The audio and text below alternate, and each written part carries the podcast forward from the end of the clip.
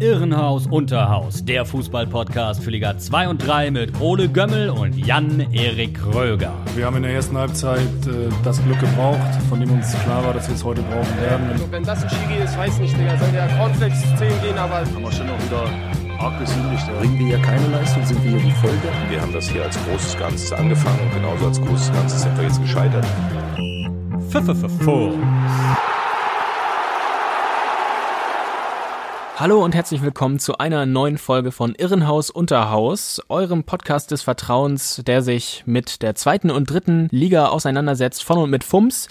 Die FFP2-Maske unter den Podcasts in der großen weiten Welt da draußen, denn wir bringen euch durch jede Krise und ist sie noch so lang.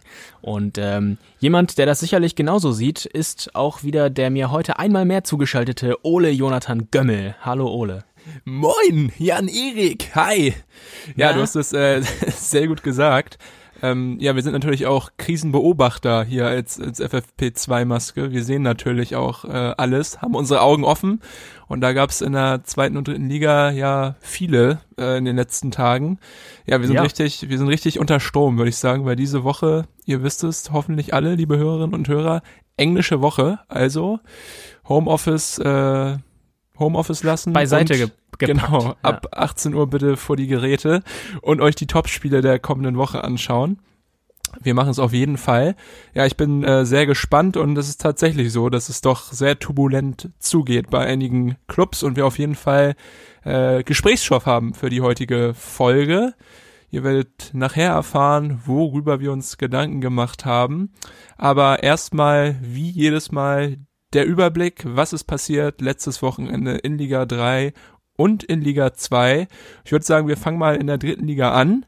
Ähm, ich darf Ja. mir gleich mal den Leckerwissen vom Freitagabend äh, zur Brust nehmen, nämlich Türkgücü Ataspor gegen Bayern 2, 0 zu 0. Ja, gibt's nichts zu sagen. Eher Ja. maues Stadtderby. Äh, ja, habe ich nicht mehr, möchte ich nichts hinzufügen. Anderes Derby war ein bisschen spektakulärer, nämlich äh, das Ostderby, Halle gegen Magdeburg. Da ist es äh, 1 zu 0 ausgegangen. Das Team von Trainer Florian Schnorrenberg hat Magdeburg bezwungen. Auch verdient, muss ich ganz ehrlich sagen, auch wenn das Tor erst kurz vor Schluss fiel durch Terence Boyd, war aber verdient. Magdeburg hat, ja, wie so häufig, auch wenn sie jetzt eine gute Phase hatten in den letzten Spielen, keinen wirklichen Zugriff zum Spiel gefunden gegen Teams, die besser sind und so auch gegen Halle. Deswegen verdienter 1 zu 0 Sieg für die Hallenser, die ja weiter im D- Mittelfeld rumdümpeln. Was gab's noch so in der dritten Liga, Hagen? Das Spiel mit den meisten Toren, das fand in Dresden statt. 4 zu 3 gegen Mhm. Kaiserslautern. Das war eine richtig packende Partie. Darauf gehen wir später nochmal genauer ein. Äh, das war auf jeden Fall auch eine ganz bittere Angelegenheit für die Lauterer, die jetzt auf Platz 18 stehen. Äh, die hätten da sicherlich mehr verdient gehabt und auch mehr, ja, deshalb mitnehmen können. Äh, ansonsten hat äh, dein FC Hansa Rostock ja 2 zu 1 in Duisburg gewonnen. Äh, steht jetzt auf Platz 4. Äh, Ja, ich bin Ja. begeistert immer noch, auch noch mit einem Spiel in der Hinterhand. Beziehungsweise da oben haben, glaube ich, viele noch ein Spiel in der Hinterhand, aber das Spiel gegen den VfB Lübeck vergangene Woche wurde ja abgesagt wegen schlechter Platzverhältnisse. Ja, Hansa jetzt mit dem dritten Sieg in Folge. Gegen Duisburg natürlich auch erwartbar. Auch irre eigentlich, dass, dass man das mittlerweile sagen kann, dass Ja. äh, in einem Spiel gegen den MSV Duisburg drei Punkte eigentlich Pflicht sind. Seltsam, wenn man ja, Ja, an, stimmt. Sich letztes Jahr, ja, sich an letztes Jahr erinnert eigentlich. Aber nun ist es so, die Duisburger kommen weiterhin nicht da unten raus, sind Vorletzter, haben ein Spiel mehr als VfB Lübeck, können also sogar auf den letzten Platz äh, rutschen, sollte Lübeck dieses Nachholspiel gegen Hansa Rostock gewinnen, wovon ich nicht ausgehe. Ich glaube, du auch nicht. Aber ja, Duisburg äh, weiterhin ein Rätsel. Also Gino Lettieri hat da echt eine Mammutaufgabe von Thorsten Lieberknecht übernommen. Ja. Und jetzt in der Rückrunde, die ja offiziell beginnt mit dieser englischen Woche, drücken wir natürlich die Daumen, dass dieser Traditionsclub natürlich es schafft, dort zu bleiben und nicht völlig in der Versenkung der Regionalliga zu verschwinden. Aber mal schauen, was daraus wird. Aber du hast recht, Hansa jetzt äh, in Schlagdistanz auf Platz 4. Ja, ein weiteres Spiel äh, mit Folgen äh, war Viktoria Köln gegen Waldhof Mannheim. Die Kölner haben 1 zu 2 zu Hause verloren und daraufhin den Trainer entlassen, Pavel Dotschew. Darauf wollen wir auch später noch genauer eingehen. Die Mhm. SPVGG Unterhaching hat zu Hause verloren, 1 zu 2 gegen den FSV Zwickau. Das war auch so ein bisschen, äh, ja, das äh, Duell der potenziellen Absteiger. Im, Das erste Mal, als ich das gehört habe, dass jemand SPVGG sagt. Du, Gie- du Geek. Ja, wir wollen ja Aber ganz korrekt sein hier. Wie aus der kam, wie aus der Pistole geschossen. War also sehr gut. Das merke ich mir mal. Schreibe ich mir mal auf. Das habe ich tagelang geübt, dass ich das heute hier Beim. Sprechtraining gelernt. Ja, Sehr gut. genau. Ja, auch in München, in Bayern gab es noch ein zweites Spiel, nämlich 1860 gegen Meppen. Und die 60er sind ja eigentlich sehr stark jetzt seit den Wintermonaten gewesen. Aber gegen Meppen haben sie Fehler gelassen, haben nur einen Punkt geholt. Und ja, der SV Meppen war wieder ganz in Ordnung. Also haben ja auch gegen, gegen Duisburg letzte Woche schon ein gutes Spiel gezeigt, da eigentlich unglücklich nur einen Punkt mitgenommen. Jetzt gegen 1860 München offensiv nichts präsentiert, aber dafür defensiv richtig stark gewesen. Das Tor für die 60er kam auch nach einem Freistoß eher so, ja, aus Glück zustande. Und dann aber auf der anderen Seite auch Meppen gefühlt die einzige Chance im Spiel genutzt und deswegen einen Punkt mitgenommen aus München, was sicherlich wichtig ist für die Niedersachsen, die ja auch noch unten mitmischen im Abstiegskampf. Ein Punkt äh, in München für einen Verein wie Meppen ist sicherlich auch nicht verkehrt. Da werden sie Genau. sicherlich gut mit leben können da unten drin. Ein Punkt ist besser als kein Punkt. Haben wir früher mal Richtig. gesagt. Ne? Selten sowas Wahres gehört. Ja. Und dann gab es gestern noch das letzte Spiel des Spieltages, nämlich der FC Saarbrücken gegen VfB Lübeck 0 zu 0. Ja, gab eine rote Karte für die Saarbrücker. Lübeck konnte kein Kapital daraus schlagen. Wenig Chancen auf Lübecker Seite. Saarbrücken hätte eigentlich gewinnen müssen. Hat auch Lukas Kwasniok nach dem Spiel gesagt. Eigentlich sei der Torwart der Saarbrücker ein dritter Linienrichter gewesen, weil er so wenig zu tun hatte. Aber ja, konnten leider kein Kapital daraus schlagen und deswegen auch Saarbrücken muss aufpassen, dass es nicht abreißt zu den Aufstiegsrängen dort in der dritten Liga, weil sie jetzt ja auch schon länger so ein bisschen ja ins unruhigere Fahrwasser geraten sind. Kommen wir nun aber zurück äh, auf ein Spiel, was leider nicht stattgefunden hat und auf einen Protagonisten, nämlich das Spiel vom KFC Uerdingen. Hagen, du weißt da mehr drüber. Ja, ganz genau. Wir haben uns äh, dem Verein aus Krefeld ja schon in den letzten Folgen etwas häufiger angenommen und auch in dieser Woche soll der Verein nicht zu kurz kommen. Wir wollen es trotzdem kurz halten, müssen aber trotzdem die Ereignisse der vergangenen Woche mal ein bisschen einordnen. Das Spiel äh, gegen Ingolstadt sollte am Sonntag stattfinden, wie du es gerade schon gesagt hast, konnte es aber nicht, äh, aus mehreren Gründen. Fangen wir mal vorne an, was äh, sich in der letzten Woche so zutrug. Am vergangenen Donnerstag hat äh, der Verein ein Eigenverwaltungsverfahren für die Spielbetriebs GmbH äh, eröffnet äh, beziehungsweise beantragt. Eine Variante äh, des klassischen Insolvenzverfahrens ist das. Als Gründe führte der KfC Umsatzeinbußen durch die Corona-Pandemie und die ungeklärte Stadionsituation an, die hier ja hier auch schon mal an dieser Stelle thematisiert hatten. In diesem äh, Eigenverwaltungsverfahren, in dieser Variante, heißt das, dass die Geschäftsführung vorerst im Amt bleibt, lediglich ein sogenannter Sachwalter äh, kommt ins Spiel, der den Sanierungsprozess überwacht. Die Gläubiger müssen einem Entschuldungsplan zustimmen, damit sich der Schuldner, das ist äh, der KfC, weitgehend sanieren kann. Das ist jetzt äh, Wirtschaftstalk hier.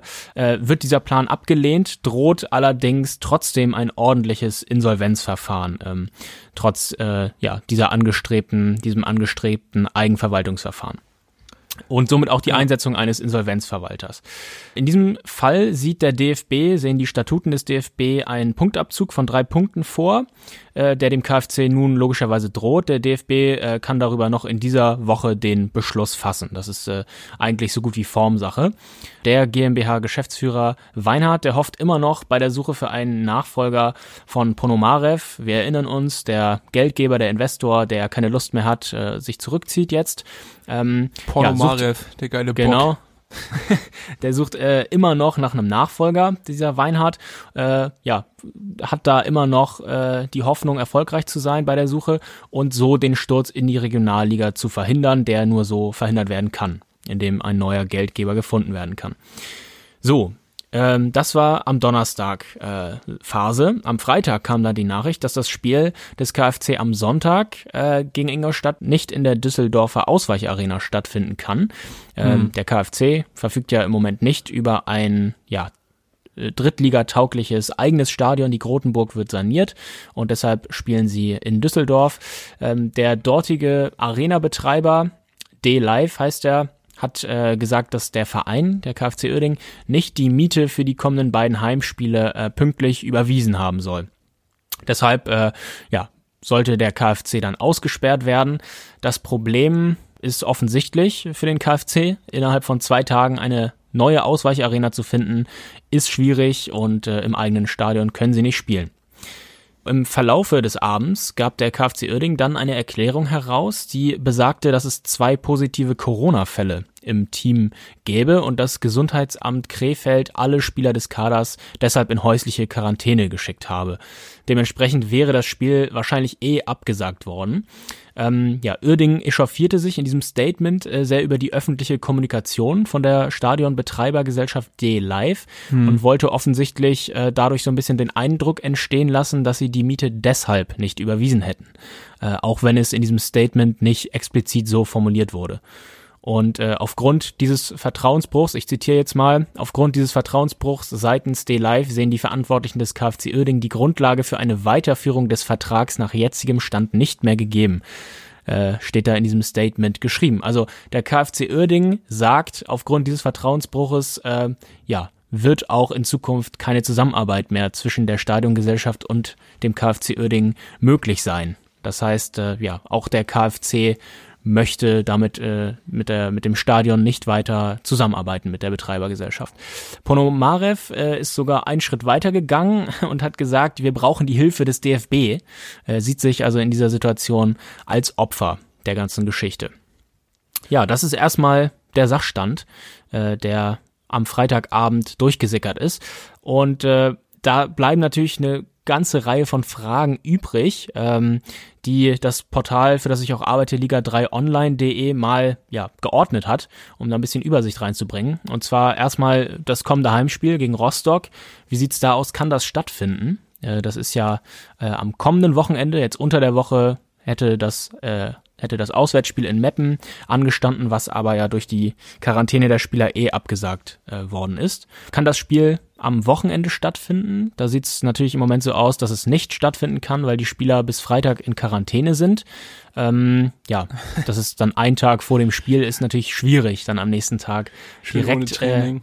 Äh, ja, ohne direkt, Training. Direkt gegen so einen Top-Club antreten zu müssen. Ja, also äh, das ist mehr als unwahrscheinlich. Und darüber hinaus gibt's ja immer noch die, die unklare Stadionsituation, wo Uerding äh, ja denn das Heimspiel austragen ja. möchte denn äh, zu Hause geht es nicht und wie gesagt, im Düsseldorfer Stadion wohl auch nicht mehr. Vielleicht müssen sie wieder ähm, bei Duisburg anklopfen. Da hatten sie ja auch ein paar Spiele ausgetragen letztes Jahr. Ja, glaube ich.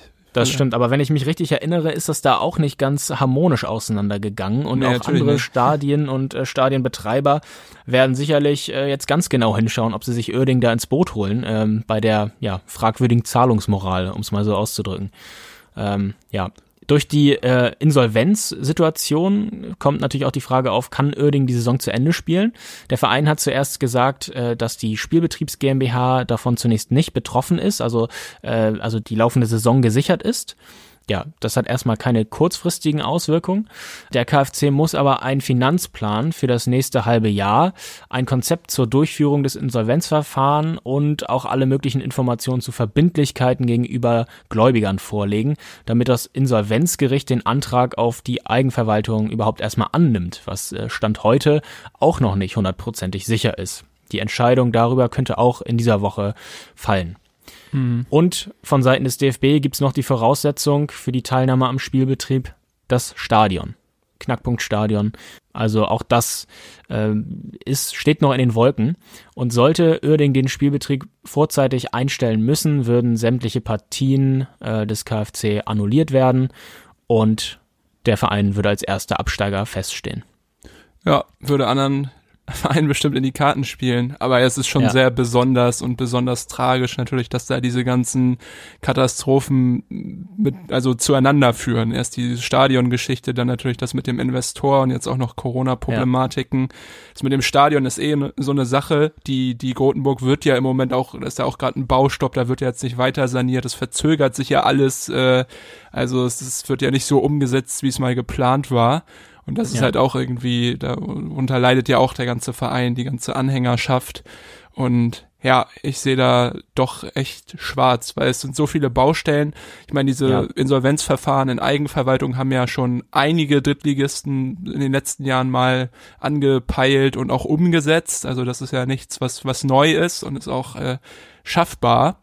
Aber tatsächlich äh, glaube ich, dass diese Kombination aus allem und natürlich auch durch der finanziellen Belastung durch die Corona-Pandemie ähm, kombiniert mit dem Absprung von Ponomarev ist so bitter für diesen Club und für seine Fans und deswegen Ja. äh, ja klar müssen wir beobachten, können unser Bestes wünschen, aber wahrscheinlich, äh, wenn wir es realistisch betrachten und ich glaube, da stimmst du mir auch zu, steht Mhm. der erste Absteiger leider jetzt schon fest. Ne?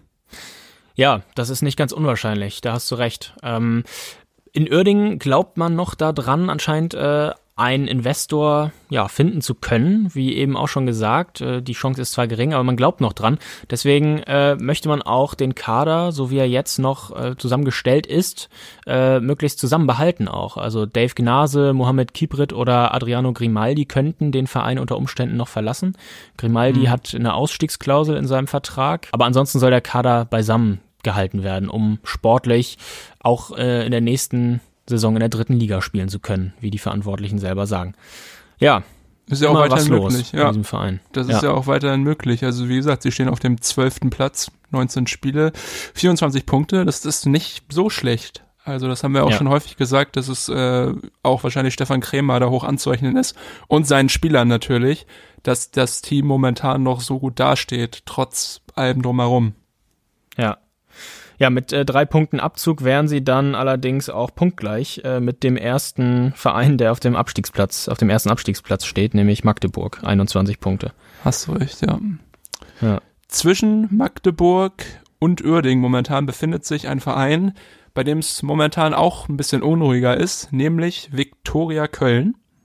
Der, der Club aus Köln ging in die Saison mit der Ambition, oben mitspielen zu wollen, haben sie selber gesagt, obwohl sie erst in ihrem zweiten Jahr nach dem Aufstieg 2019 sind, äh, haben letzte Saison recht gut abgeschnitten, sind Zwölfter geworden, auf Platz 12 haben sie die Saison beendet, obwohl sie einen guten Start hatten, dann ein bisschen, ja, ein bisschen runtergerutscht und dann nach der Winterpause sich stabilisiert. Und ja, eigentlich zufriedenstellend würde ich sagen, für einen Aufsteiger zwölfter Platz im ersten Jahr, dritte Liga, kann man nicht meckern. Da orientieren sie sich jetzt auch so ein bisschen hin, sind ja sehr gut in die Saison gestartet, hatten ähm, ja 13 Punkte aus den ersten sechs Spielen. Seitdem aber leider nur noch 10 zusätzliche Punkte geholt, macht 23 Punkte und Platz 13 äh, aktuell. Das ist für die Verantwortlichen anscheinend zu wenig. Deswegen haben sie jetzt nach dem Spiel ihrer Jungs gegen Waldhof Mannheim gesagt, okay, wir müssen etwas ändern. Und diese Veränderung findet auf der Trainerposition statt. Da war es nämlich Pavel Dotschew, der die Viktoria äh, trainiert hat, die letzten anderthalb Spielzeiten und der ist nun freigestellt worden von seinem Amt als Cheftrainer in Köln. Und ja, Pavel out heißt es. Das ist natürlich sehr schade. Der Rekordtrainer der dritten Liga.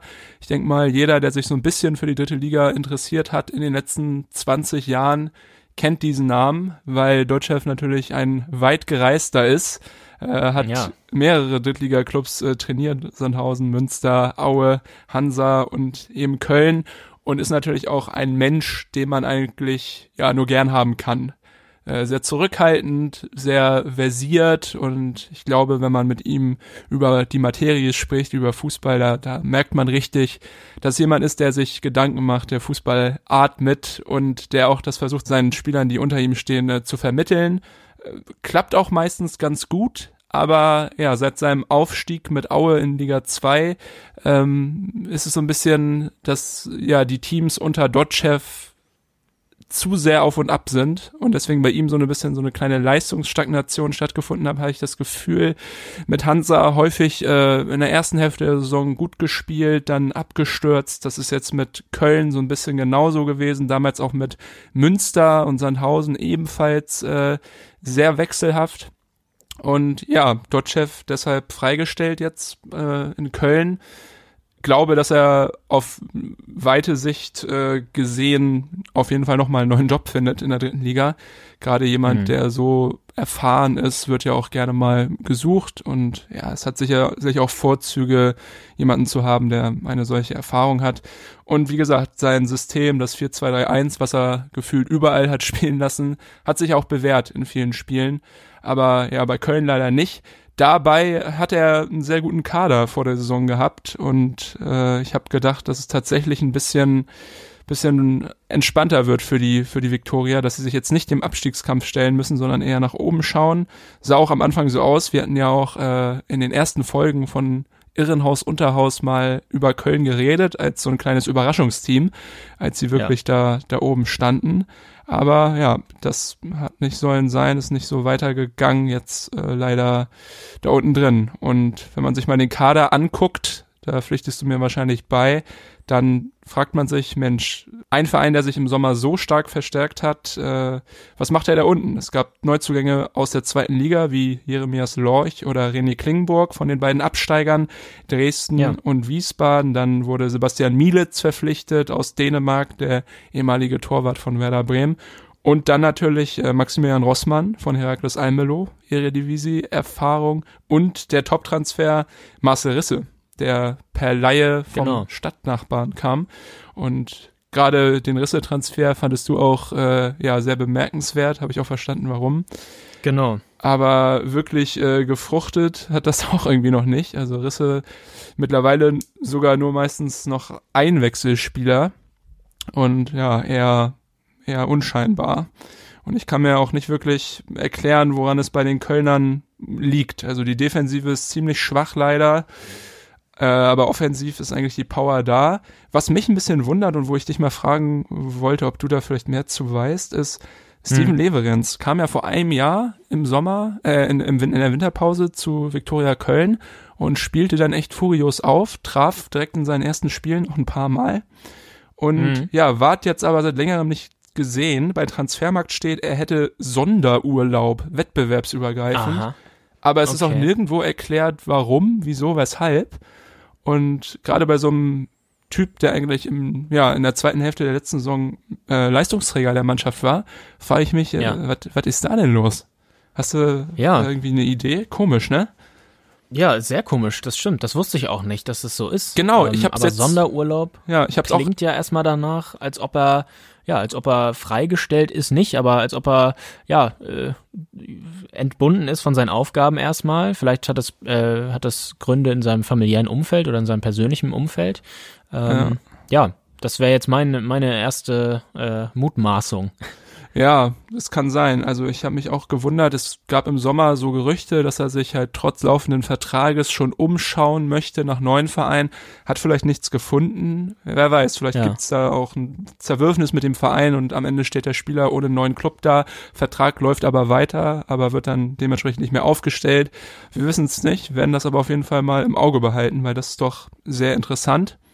Für Köln, was bedeutet dieser Wechsel, müssen wir, glaube ich, sagen, äh, ist noch alles drin. Also es ist ja jetzt nicht super bedrohlich. Klar, mit 23 Punkten hat man auch nicht mehr so einen Puffer auf die Abstiegszone, aber da kann ja auch noch äh, alles nach oben wieder gehen, jetzt mit einem neuen Trainer. Erstmal übernimmt äh, Daniel Zilken zusammen mit Markus Brenzka, das sind die beiden Co-Trainer gewesen.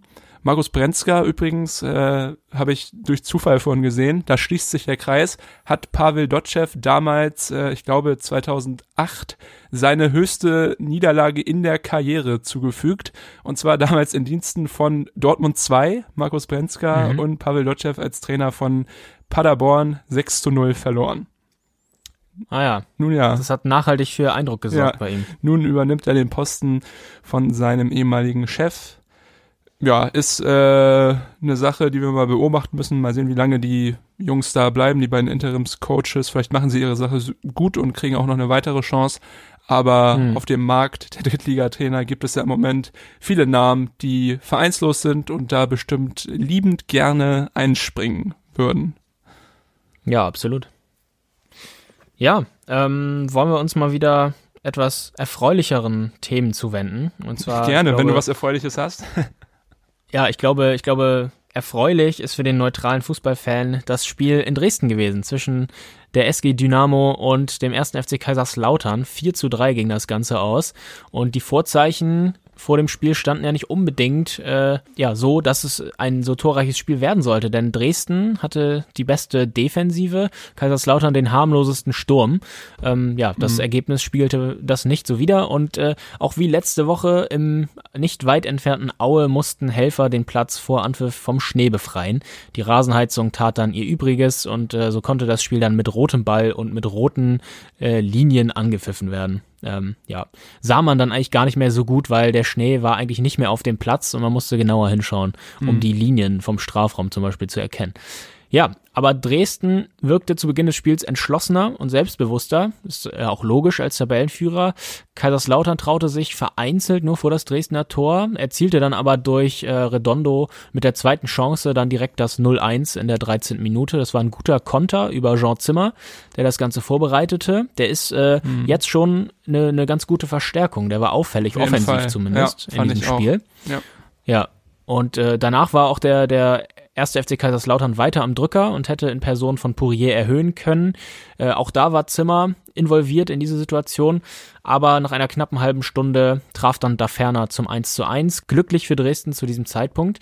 Äh, Hosina hatte da von der rechten Seite geflankt. Hosina war bei Dresden sowieso ein ständiger Unruheherd. Der kam. Der überragende Mann Mal. eigentlich in der Partie. Ja, ja, der war an allen äh, Toren beteiligt. Zwei hat er selbst geschossen und zwei hat er vorbereitet. Inform is coming. Mann des Spiels. Ja.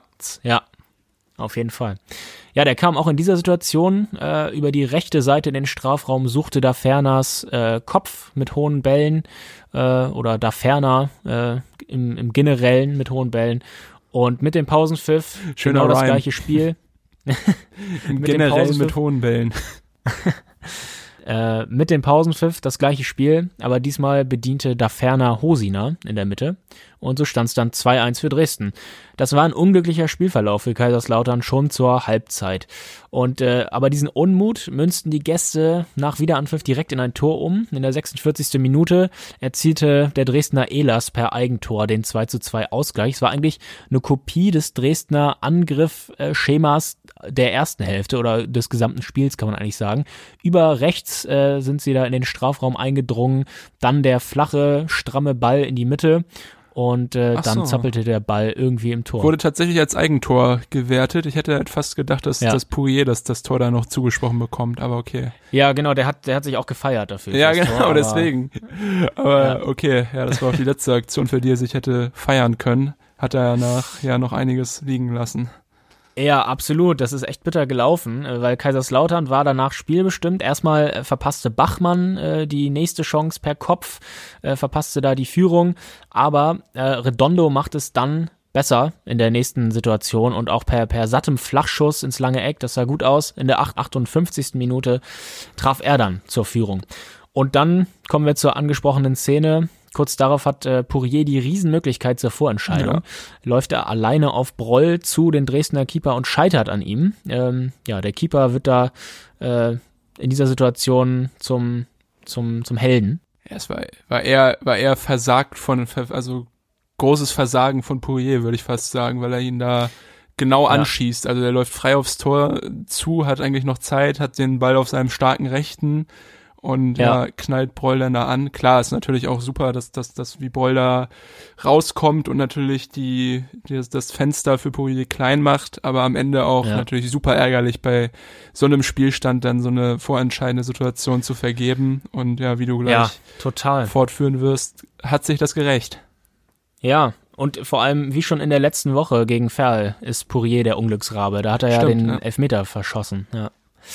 Ja, und äh, es kam dann, wie es kommen musste. 74. Minute, wieder Hosina auf Außen, hat äh, den Ball flach in die Mitte zu Königsdörfer gegeben. 3 zu 3 der Ausgleich und der Endstand dann in der 82. Minute Hosina nach einem Standard, nach einer Ecke, äh, schaltet er am schnellsten und trifft zum 4 zu 3.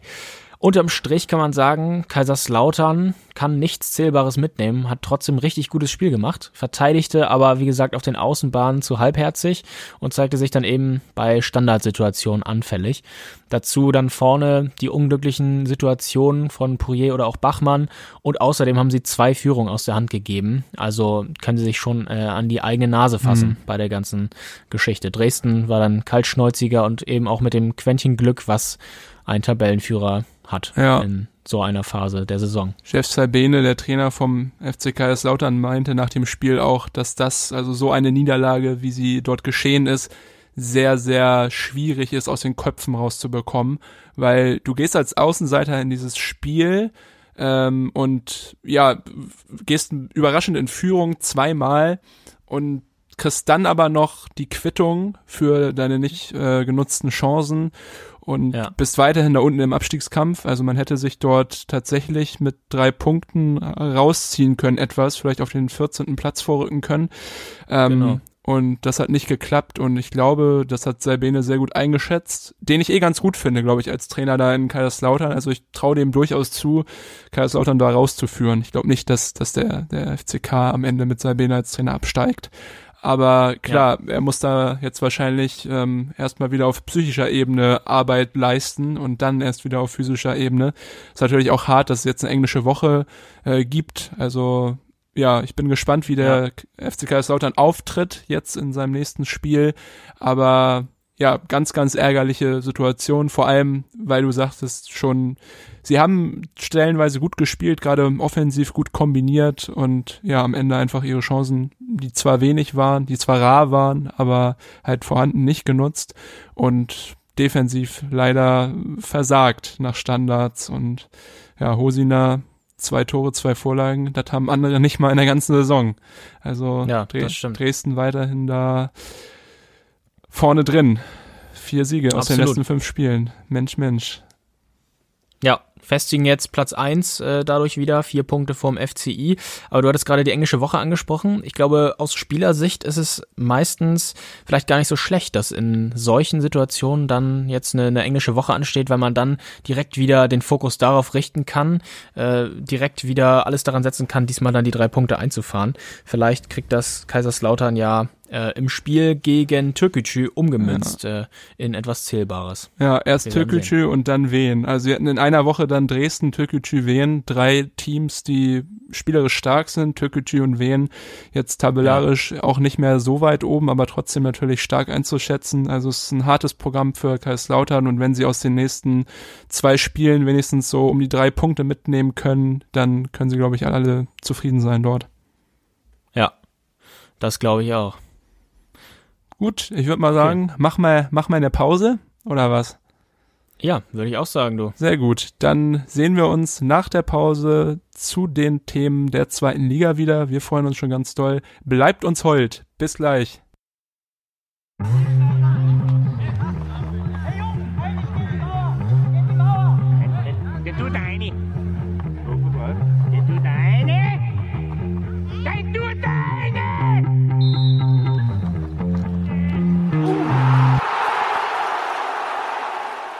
Moin moin, liebe Hörerinnen und Hörer. Ihr hört immer noch Irrenhaus Unterhaus, den Podcast für die zweite und dritte Liga von und mit FUMS. Und Jan-Erik und ich stellen uns mal ganz schnell in Paternoster rein und fahren ein Stockwerk nach oben von Liga 3 in Liga 2. Mensch, schöne Luft hier oben, ne? Ja, ganz andere Luft als auch, hast äh, du auch einen, Hast du auch Nicht einen so Paternoster Führerschein eigentlich? Ja, ich, na klar. Ja, sehr gut. Ich war nämlich auch hier in, in Hamburg, äh, wenn man in einem bestimmten Bezirk wohnt und äh, zum Bezirksamt muss, Bezirksamt Mitte, für alle, die es kennen, da muss man tatsächlich noch mit einem Paternoster fahren oder kann es, wenn man möchte. Und da ist da noch ein Hausmeister, der sitzt daneben und der fragt dann, dann ja, sind Sie das schon mal gefahren? Und wenn man sagt, nee, dann sagt er, okay, dann muss ich Ihnen kurz eine Einweisung geben und dann äh, wird man da eingewiesen. Und äh, ja, so bin ich stolzer Besitzer meines Paternosterscheins geworden. Deswegen darf ich auch immer zwischen zweiter und dritter Liga hin und her pendeln. Und du auch. Ja. Schön ist das, nicht wahr? Ja. Genau, zweite Liga. Äh, nicht nur wir sind jetzt in luftigen Höhen, auch einige Teams in der zweiten Liga sind in luftigen Höhen. Darunter Fortuna Düsseldorf. Die haben gegen Greuther Fürth gespielt. 3 zu 3 war ein torreiches Spiel. Am Ende aber sicherlich etwas enttäuschend für die Düsseldorfer, die ja eigentlich auch äh, gerade einen sehr guten Lauf haben mit drei Siegen aus den letzten fünf Spielen, jetzt aber zwei Unentschieden aus den letzten drei Spielen. Sicherlich nicht das, was Uwe Rösler sich da ganz gewünscht hat, aber mhm. trotzdem weiterhin auf Tuchfühlung da oben. Ja, eigentlich ein guter Start zum Beginn des Spieltags gewesen am Freitag. Der wurde dann aber am Samstag noch spektakulärer. Ja, der HSV, der lag zunächst 0 zu 2 hinten in Braunschweig. Äh, die abstiegsbedrohten Braunschweiger schienen da nah an der Überraschung dran gewesen zu sein, aber der HSV drehte dann doch noch auf.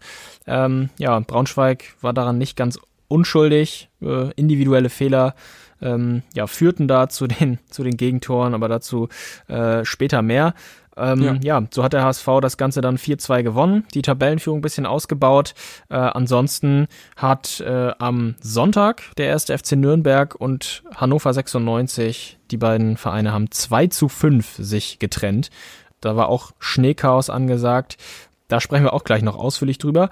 Bochum kam in Sandhausen am Sonntag nicht über ein 1 zu 1 hinaus und darüber freuten sich wiederum die Kieler, die 2 zu 0 in Darmstadt gewonnen haben. Jetzt wieder auf Platz 3 sind, haben da Düsseldorf abgelöst, die mit einem Punkt dahinter auf Rang 4 thronen. Auf Platz 2 immer noch Bochum mit 33 Punkten und auf Platz 1 mit 36 Punkten der HSV. Das Spiel der Nürnberger und der Hannoveraner äh, ich hatte gerade schon die, ja, spektakulär. Ich hatte gerade schon die Wetterverhältnisse äh, angesprochen. Da war wirklich äh, übles Wetter. Das sah ungemütlich aus. Nürnberg hat auch bisher ein ungemütliches Jahr erlebt. 2021 erst einen einzigen Punkt geholt. Und das sollte sich auch nach der Partie am Sonntag gegen Hannover nicht geändert haben. In der 20. Minute traf Marvin Duksch vom Elfmeterpunkt nach einem Foul von Sörensen an Duksch. Ähm, völlig unstrittig und Marvin Duksch hat jetzt sein Torekonto auf neun Saisontore ausgebaut. Also 1 zu 0 nach 20 Minuten. Vier Minuten später hat Hübers nach einer Ecke per Kopf auf 2 zu 0 erhöht. Ähm, Manuel Scheffler hat da das Kopfballduell gegen Hübers verloren. Er macht es aber knappe zehn Minuten später vorne besser, weil Scheffler dort das Kopfballduell, das entscheidende vor dem Anschlusstreffer 1 zu 2 gewonnen hat und sich dort durchsetzen konnte. Das erste Mal in seinem Leben, dass Manuel Scheffler ein Kopfballduell verloren hat gegen Hübers da. Ja, das könnte so ein Monster sein. eigentlich, ja. Ja, das stimmt. Mit 1 zu 2 ging es dann in die Pause und aus der Pause kamen dann die Hannoveraner. Auch wieder etwas frischer. In der 58. Minute war es Genki Haraguchi, der aus guten 25 Meter mit einem schönen Flachschuss, äh, mit einem Sonntagsschuss nahezu, auf 3 zu 1 erhöhte. Letzte Woche war er auch schon, äh, ja, war er auch schon mhm. gut drauf, hat doppelt getroffen gegen St. Pauli. Äh, dort hat Hannover allerdings dann trotzdem noch verloren. Dann muss man auch ganz klar sagen, Esser hat in einer Situation noch stark gegen Sörensen ebenfalls nach einer Ecke pariert. Äh, auch äh, in der kleinen Gelegenheit danach äh, konnte Scheffler dem nicht mehr entscheidend an den Ball kommen und so entstand dann keine weitere Gefahr aus dieser Situation. In der 72. Minute fiel dann stattdessen die Entscheidung und zwar per direktem Freistoß von Muslia. Da muss man ganz klar sagen, Christian Martenia im Tor sah da nicht besonders gut aus. Äh, den kann man haben, rausfausten, das versucht er auch, aber faustet halt daneben. Und so geht der Ball ins Tor. Ja. Ja, ja und dann schlussendlich in der 86. Minute Twumasi mit dem 1 zu 5.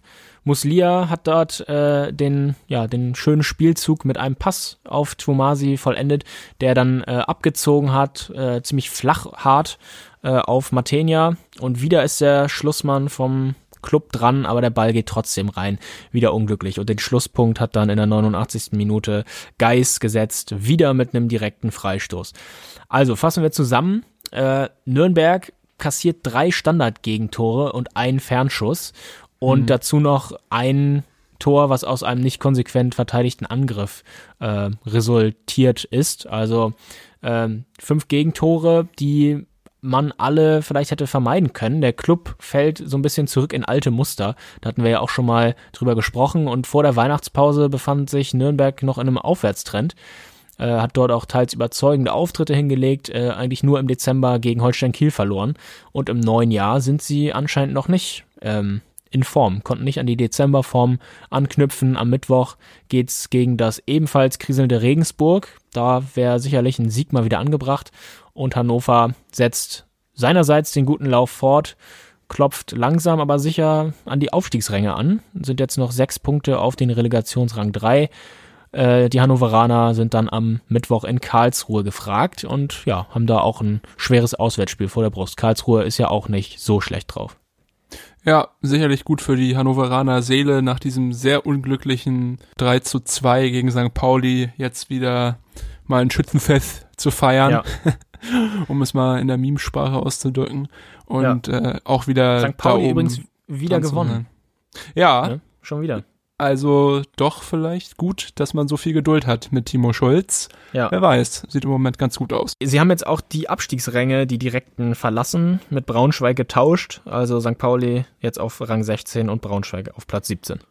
Genau, das ist sicherlich auch darauf zurückzuführen, dass Braunschweig mal wieder nicht punkten konnte an diesem Wochenende. Sie spielten gegen den anderen HSV in der Liga, nicht gegen Hannover, sondern gegen den Hamburger Sportverein und verloren 2 zu 4. Das sah aber lange nicht so aus, vor allem in der ersten Halbzeit nicht, denn der BTSV ging ganz früh in Führung. In der neunten Minute war es Felix Kroos, der Neuzugang, der im Sommer bzw. im Spätsommer, Frühherbst von Union Berlin an die ja, was, was, was fließt da für ein Fluss? Die Leine? Nee, ist in Hannover, ne? Das ist Hannover. Also, ja. Das Stadion ist auf jeden Fall an der Hamburger Straße. Okay, an die Hamburger Straße wechselte, sehr gut. Und es war so ein kleines Billardtor, wurde viel gestochert. Am Ende war der Ball drin. Groß der Nutznießer, es stand 1 zu 0.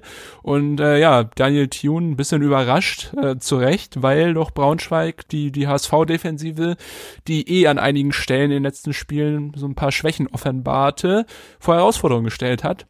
Und ja, genau diese Defensive war es dann auch in der 42. Minute, die völlig versagte, in Form von Tommy Leistner in dem Fall. Es sollte, glaube ich, eine Kopfballrückgabe sein auf ja. Sven Ulreich, aber dann spritzte Marcel Bär dazwischen, nutzte das Ganze aus und es stand auf einmal 2 zu 0. Und äh, ja, da war ich selber schon überrascht. Ich weiß noch, ich habe dir geschrieben ja. äh, beim Stand vom 2 zu 0, habe gesagt, oh Mensch, was ist da denn los? Äh, Braunschweig. Und bin dann spazieren gegangen, ohne Handy. Ja. So, komme ich zurück, 60 Minuten später, zack, steht's 3 zu 2. Was war in der Zwischenzeit äh, passiert? David Kinzombie einmal äh, traf noch vor der Halbzeit, was glaube ich immens wichtig war, so für die Moral des Teams zum 2 zu 1, beziehungsweise 1 zu 2. Und dann, ja, hat der HSV in Manier eines Top-Teams und auch natürlich mit äh, reichlich Unterstützung der Braunschweiger Defensive das Ganze gedreht. Es kam Simon Terodde in der 51. Minute, ja auch Nutznießer eines Braunschweiger Fehlers, hat da schön abgestaubt zum 2 zu 2 und dann Aaron Hunt in der 59. Minute gerade eingewechselt, traf er zum 3 zu 2. Das war nun wirklich mit großer Unterstützung von Jasmin Fesic tragisch. Letztes Wochenende noch der Held gewesen beim Spiel gegen Würzburg, wo er echt richtig viele Dinger rausgeholt hat und wirklich überragend war. Auf ja, seine alten Jahre auf jeden Fall. Ähm, gegen Hand sehr unglücklich, äh, steht da am kurzen Pfosten, kriegt den Ball flach reingespielt von Hand und ja, da geht er ihm dann durch die, durch die Lederhosen, durch die Hosenträger. Und ja, dann war das Spiel auch durch. Der HSV macht das Spiel, geht dann kurz danach durch ein Tor von David Kinzombie mit 4 zu 2 in Führung. Und äh, klar, da wussten, glaube ich, alle, dass das auch wieder gelaufen ist. Und ich muss ganz ehrlich sagen, das ist äh, ja nun wirklich die Stärke eines Top-Teams. Also muss man ganz ehrlich sagen, gerade solche Spiele gegen vermeintlich schwächere Teams hat der HSV in den letzten zwei Jahren häufig unterschätzt und äh, da wurden dann auch häufig die Punkte gelassen, die dann am Ende dazu geführt haben, dass der HSV halt nicht direkt aufsteigen konnte, beziehungsweise am Ende auch den Aufstieg komplett verpasst hat. Und ja. dieses Spiel gegen Braunschweig war für mich so ein bisschen der Beweis, dass die Mannschaft gereift ist, gerade auch unter Trainer Tune und dass so etwas vielleicht nicht mehr passiert. Ich meine, die Saison ist noch jung, natürlich. Äh, wir haben noch die Rückrunde. Es kann natürlich alles noch passieren. Wie gesagt, der HSV sah auch nach den letzten Hinrunden immer stark aus und stand ziemlich weit oben in der Tabelle. Ja. Aber dieses Spiel gegen Braunschweig war doch sehr überzeugend. Natürlich von der Offensive. Die Offensivkräfte sind sicherlich die besten der Liga. Also der HSV harmoniert da sehr gut offensiv, haben auch ein interessantes äh, System, das sich aber jetzt richtig eingependelt hat. Terodde mit seinen, ich glaube, 17 Toren hat er mittlerweile. Ja, eh der überragende Stürmer. Dem ja. ist es auch egal, welches Trikot er anhat. Der trifft da gefühlt immer. Und ja, auch äh, Jatta in den letzten Spielen sehr gut. Äh, hat ja auch getroffen letztes Wochenende. Auch in diesem Spiel wieder, wieder gut dabei gewesen. Aber natürlich ein Problem, was äh, momentan noch gut kompensiert wird von der Offensive, aber was vielleicht im Laufe der Saison zu Problemen führen könnte, ist die Defensive. Toni Leistner, Ambrosius und Haya, der jetzt ja häufiger auch mal Sechser spielt, ja, weiß ich nicht, harmonieren da noch nicht so gut zusammen. Da gibt es häufiger mal Abstimmungsprobleme, auch kleinere Fehler im Spielaufbau. Auch Leibold und Wangoman, die beiden Außenverteidiger, sind eher offensiv stark, also haben offensiv ihre Stärken äh, sind dann aber defensiv manchmal nicht auf ihrem Posten. Gerade bei Wangnoman sah es so am Anfang der Saison auch äh, ja nicht so dolle aus, was der abgeliefert hat. Hat sich ein bisschen gefangen, aber das auf jeden Fall eine Sache, wo der HSV nachlegen muss, äh, weil ja die Defensive 21 Gegentore, das ist nicht gerade ein Topwert in der Liga die Offensive mit äh, 40 Toren hingegen schon. Mal schauen, mhm. äh, wie sich das noch so entwickelt. Eine Personalie, die ich noch mal kurz ansprechen wollte, die ich äh, spannend finde und äh, beobachten möchte, beziehungsweise werde, ist Ogichika Heil. Hast du von dem schon mal gehört? Nee, noch nie gehört. Das ist äh, ein junger Spieler vom HSV, eigentlich der zweiten Mannschaft. Der hat jetzt schon zwei Einsätze gehabt. Einmal mhm. gegen Regensburg vor vier Wochen und jetzt auch einmal noch mal kurz gegen Braunschweig. Immer nur fünf Minuten ungefähr. Äh, aber, um es mal in den Worten vom Kieler Kneipenterrorist Bernd Knauer zu sagen, der ist auch schnell, die alte Spinne da. Also Ogichika Heil, ein Flügel, Flügelspieler, spielt linkes Mittelfeld, kann aber auch rechtes Mittelfeld oder rechter Verteidiger spielen. Äh, so, wenn der da die, die Raketen anschmeißt, dann wächst aber kein Gras mehr. Also wirklich, äh, was der für Pace hat, ist äh, bemerkenswert. Und ich finde es auch mhm. interessant, dass äh, Tion gerade jetzt in so einer entscheidenden Phase der Saison, wo man sich so ein bisschen ausrichtet, ob man halt äh, oben bleibt oder doch eher äh, um Platz drei kämpft, da auch solchen Leuten mal die Chance gibt. Vielleicht kriegt er ja noch ein paar mehr Einsätze, aber ja, den äh, beobachte ich auf jeden Fall. Kommt ursprünglich von der KSV Baunatal. Wie mein Vater ah, mir okay. letztens erzählt hat, in den 70ern mal Zweitligist gewesen. Das war Ach, vor unserer okay. Zeit. Aber wusste ich auch nicht. Ja. Ich kannte sie nur aus dem DFB-Pokal, aber ja. anscheinend mal in der zweiten Liga gewesen. Ja, das ist auf jeden Fall äh, ein Namen, den du dir merken solltest, Jan-Erik. Alles klar. Danke mark, für den Tipp. Das werde ich tun. Mark my words. Ja. Genau. Morgen geht's ja schon weiter in der englischen Woche, auch für den HSV. Und da kommt es dann zum absoluten Topspiel. Nämlich, ja, was heißt, also tabellarisch vielleicht nicht, das erste gegen Vierter, aber ich denke mal, wenn man sich auf die Kader besinnt, dann würde man das Ganze schon als äh, Topspiel deklarieren können, nämlich Fortuna Düsseldorf gegen den Hamburger SV. Was erwartet uns da, deiner Meinung nach? Ja, also ich glaube, dass das äh, eine relativ knappe Geschichte werden könnte. Düsseldorf hat sich ja zuletzt ganz gut drauf gezeigt, hat jetzt ähm, ja nur 3-3 gespielt gegen Fürth, aber ich denke, spielerisch können sie dem HSV Paroli bieten. Und sie sind jetzt auch im Reif, im Laufe der Saison gereift. Das hat man auch gemerkt. Am Anfang stimmten die Ergebnisse da noch nicht so. Da musste man sich nach dem Abstieg, nach dem Bundesliga-Abstieg erstmal sortieren in der zweiten Liga. Aber ja, mit, mit fortlaufender Dauer der Saison sind sie dann souveräner geworden. Und ich erhoffe mir, ja, wirklich ein Topspiel, eine, eine knappe Geschichte. Und ich als Kieler erhoffe mir auch, dass der HSV vielleicht ein paar Federn lässt. Gleichzeitig natürlich auch, dass Düsseldorf am besten nicht gewinnt, weil Düsseldorf sitzt ja Holstein da noch ziemlich im Nacken. Deshalb äh, ja, hoffe ich auf ein Unentschieden, auf eine knappe Geschichte. Das ja Wie sieht's bei dir aus? Hohe Ansprüche an das Spiel. Ja, Düsseldorf ja. Äh, hat sich ja jetzt auch im, im Winter nochmal verstärkt, nämlich mit Felix Klaus vom VfL Wolfsburg. Äh, der ist Stimmt. per Laie gekommen und hat jetzt auch schon zwei Spiele gemacht. War noch ein bisschen blass, aber ist sicherlich jemand, der Qualität dort bringt auf der, auf der rechten Seite. Gerade jetzt, wo John Zimmer, der da ja noch eine Alternative gewesen wäre, wenn er dann mal gespielt hätte oder im Kader wäre, nach Kaiserslautern zurückgegangen ist, äh, gute Alternative mit Klaus, natürlich auch jemand, den du, wenn du ihn im Kader hast, in der zweiten Liga spielen lassen musst. Und ja, mhm. da bin ich äh, doch schon gespannt, wie er sich vielleicht einbringt und das Düsseldorfer Spiel beleben kann.